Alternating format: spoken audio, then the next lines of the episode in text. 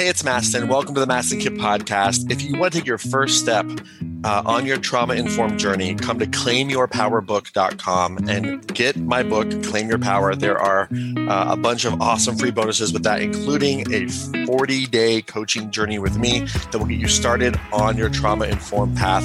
Claimyourpowerbook.com enjoy. It's awesome. I put my heart and soul into it. And if you want to really start your journey to do your trauma work, claimyourpowerbook.com is the place to go to get my book, Claim Your Power, and to get a bunch of free bonuses, including free coaching with me for 40 days.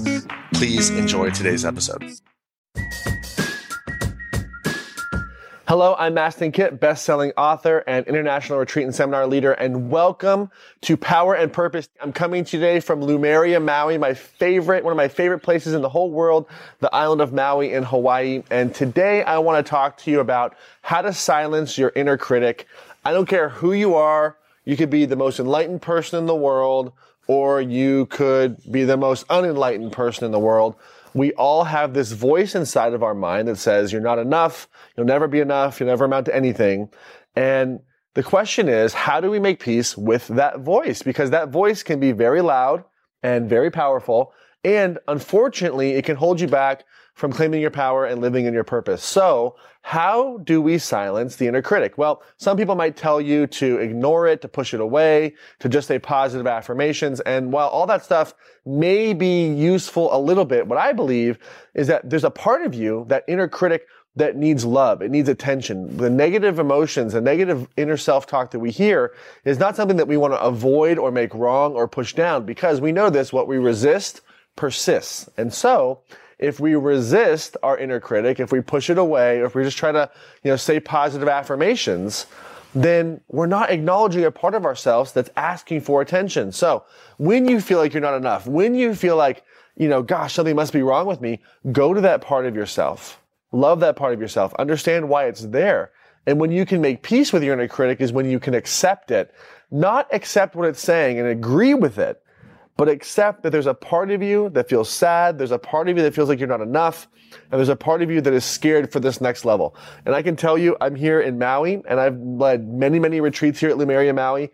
And there are plenty of times where my inner critic says, who are you to rent this place out? Who are you to teach all these people? Who are you to whatever it might be, fill in the blank?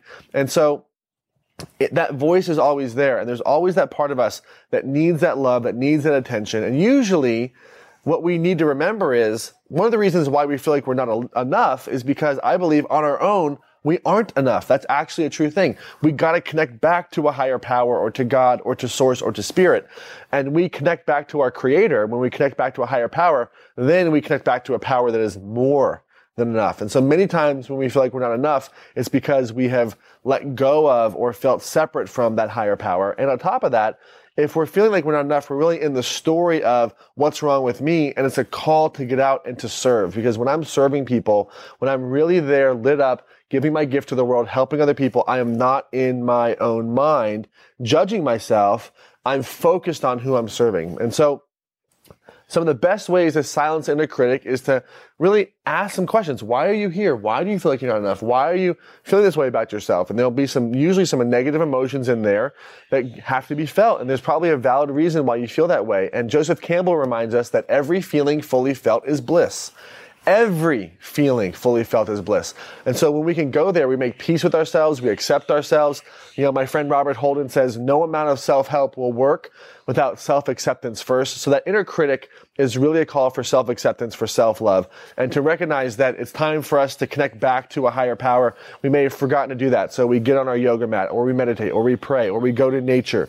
Wherever we feel most connected, we go to that place, and then we focus on serving other people. And if we can accept ourselves, as we are, know that when we feel like we're not enough, we can connect back to a higher power and then serve other people the inner critic voice will lessen. And I'm not saying it will go away. I don't think it really ever goes away. There's always that self-doubt there. No matter who you are, how successful or how enlightened you are, there's always that voice there.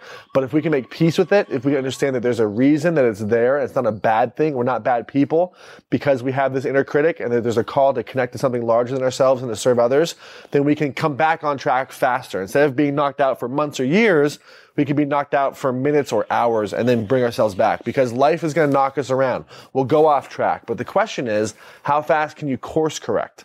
So this is really a training on how to course correct your mindset so that you can really get about the business of living your purpose. So that is my tips for today. I'm invite you to come on over to mastinkipp.com.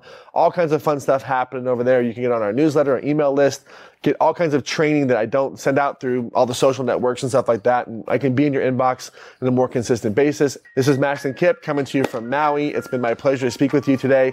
And as always, remember to get out there, take action, and make it real. We'll see you next week.